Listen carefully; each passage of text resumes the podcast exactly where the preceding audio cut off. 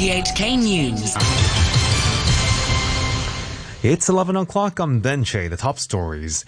The anti-graft body ICAC has said it's illegal for anyone to incite others not to vote or to cast an invalid vote. Housing Secretary Frank Chan says the government's efforts to find land over the past few years had started to yield results. And the government says it is bringing in non-locally trained doctors to reduce the waiting times faced by children with special needs.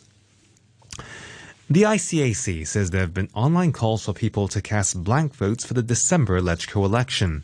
It warned that such actions could breach the law. It issued the statement as the nomination period for the election began. Joanne Wong reports.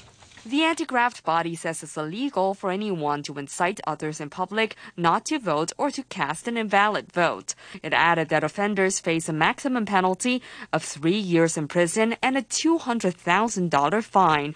The ICAC said it would take resolute enforcement action, and social media platforms or websites will be asked to remove any illegal content.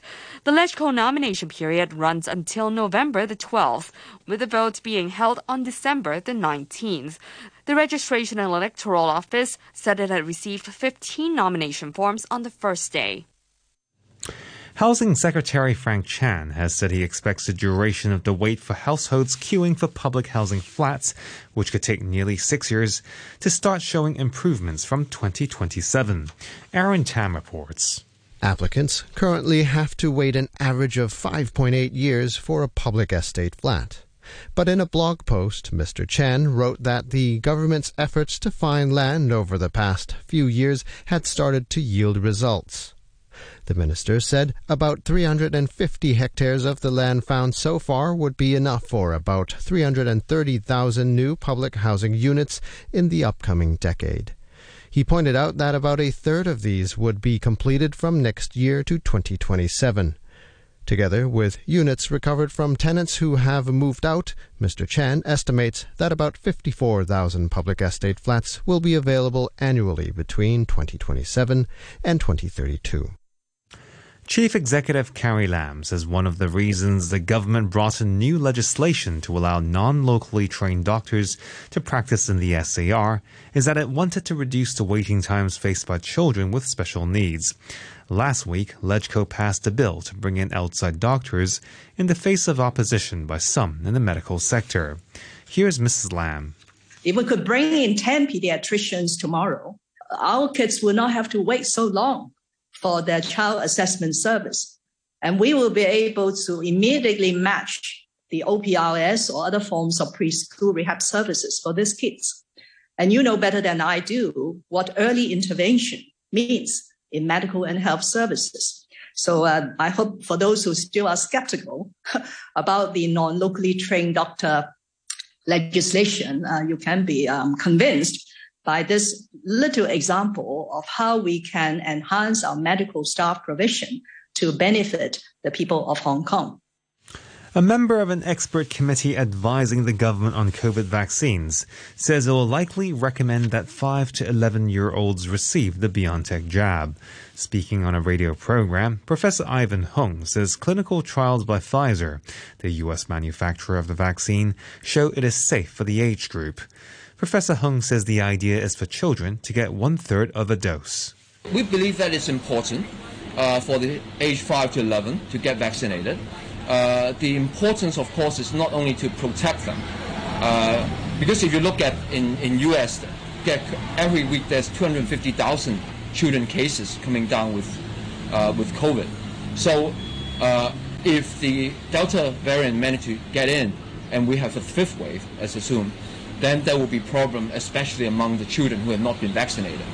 So that's why it's important for the children, uh, especially the 5 to 11, to get vaccinated as well, uh, with one-third doses as adult and for two doses. And on to the weather. Mainly cloudy, one or two rain patches tonight and tomorrow morning. Sunny intervals during the day. Temperatures will range between 22 and 26 degrees, with moderate northeasterly winds becoming easterly and fresh offshore tomorrow. Forecasters say it'll be windier with sunny periods in the next few days. Currently, it's 24 degrees Celsius, the relative humidity 77%. RTHK, the time is now 5 minutes past 11. Health authorities have reported three imported COVID 19 cases. They include a 35 year old foreign domestic helper who tested positive for the virus when she arrived at the airport from the Philippines, another foreign domestic helper aged 23 who flew in from Indonesia and tested positive at Penny's Bay quarantine camp, and a 59 year old man who tested positive at the airport following his arrival from Germany. Turning overseas now, the deadline for municipal workers in New York to get at least one dose of COVID 19 vaccine has passed. Those who remain unvaccinated on Monday face being put on unpaid leave. The city is now preparing for a severe impact on public services. The City of New York authorities say about a quarter of the police department and a third of all firefighters and sanitation workers remain unvaccinated. New York Mayor Bill de Blasio says public health is the main priority. We're asking you to get vaccinated. We're giving you a deadline. It's the right thing to do. We've given incentives. We've given time. We've given voluntary opportunities. Now we need this. We have a right as an employer to do it. Every court has shown that we are right. We have that right. The Italian Prime Minister Mario Draghi, Mario Draghi has opened the G20 summit in Rome with a call for multilateral action as the only way to solve the problems the world is facing. Mr. Draghi said stressed the need for all countries to find ways to work together. The more we go with the, all our challenges, the more it is clear that multilateralism is the best answer to the problems we face today. In many ways, it's the only possible answer. From the pandemic to climate change to fair and equitable taxation, going it alone, it's simply not an option. Mr. Draghi highlighted especially the unequal distribution of COVID vaccines. His comments were echoed by the King of Saudi Arabia, who also raised the issue of stability on the energy markets as the world recovers from the pandemic. The summit is the biggest face to face meeting of world leaders since the onset of COVID. India's Prime Minister Narendra Modi has invited Pope Francis to visit his country during the first private meeting. Mr. Modi, who was in Italy for the G20 summit, met the Pope for an hour in the Vatican on Saturday. Analysts suggest the invitation is significant because of concerns about an increase in discrimination and violence against religious minorities in India, including Christians. British Prime Minister Boris Johnson has denied that his government's policies on coal and air travel undermine his message that the world needs to wean itself off of fossil fuels. Mr. Johnson will welcome world leaders to Glasgow for a United Nations climate summit on Sunday and wants them to improve on their commitments to cutting greenhouse gas emissions. But at home, his government this week slashed tax on domestic airfares, and it is considering whether to approve the UK's first deep coal mine for decades. He defended Britain's climate goals, calling them very ambitious. Look, I think people can see what Britain has done. we when, when I was a child, when I was a child, 80% of our of our power came from hydrocarbons. Uh, we're now, by 2035, to, to answer your question, we will not have any uh, any hydrocarbons in our power generation system at all. Uh, and by 2030, but we're the most ambitious country in Europe. By 2030, uh, we're saying that we won't have hydrocarbon uh, internal combustion engines uh, for, for new cars. Meanwhile, Mr. Johnson has acknowledged that there is what he called turbulence in relations between London and Paris. His comments follow a dispute over fishing rights. France says dozens of vessels have been denied licenses they are entitled to. Mr. Johnson suggested this might be in breach of the post Brexit trade agreement with the EU, which will be dealt with accordingly we're going to get on uh, and do the things that matter to to both of us and work together on tackling the, the big issues that face the world. There's there's some turbulence in the in the relationship. If one of our partners decides to to breach the trade and cooperation agreement that we struck, then obviously that's a matter that we'll have to pursue. And to end the news, the top stories again. The anti graft body ICAC has said it's illegal for anyone to incite others not to vote or to cast an invalid vote. Housing Secretary Frank Chan says the government's efforts to find land over the past few years have started to yield results. And the government says it's bringing in non locally trained doctors to reduce the waiting times faced by children with special needs. The news from RTHK.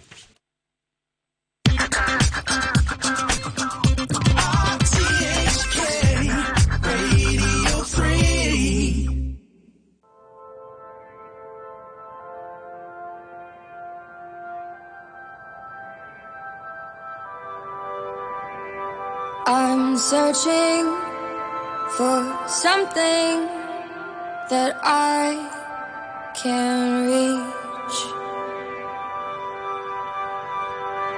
I don't like them innocent. I don't want no face fresh. Want them wearing leather bag and let me be your taste test. I like the sad eyes, bad guys, mouth full of white lies. Kiss me in the corridor, but quick to tell me goodbye.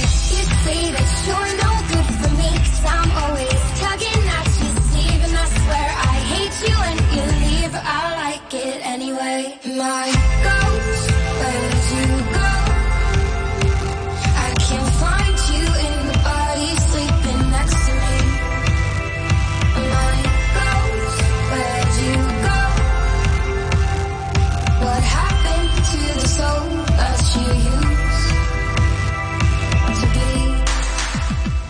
You're a rolling stone boy, never sleep alone, boy. Got a million numbers and they're filling your phone, boy. I'm off the deep end, sleeping on that through the weekend, saying that I love him, but I know I'm gonna leave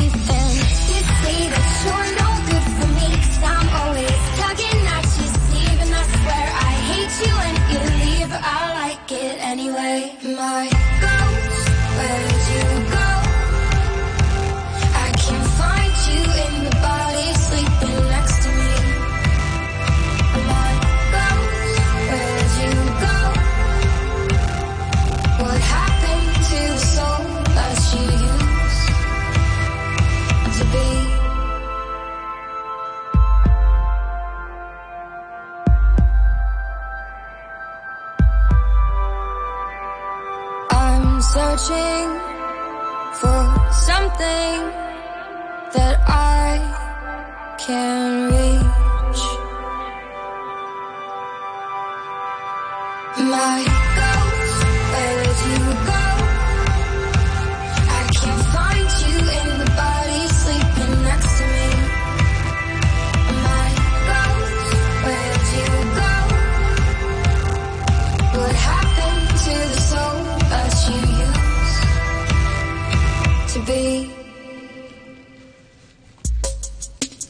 Happy Hallow Weekend. We're from Halsey with Ghosts. That's perfect for this Hallow Weekend.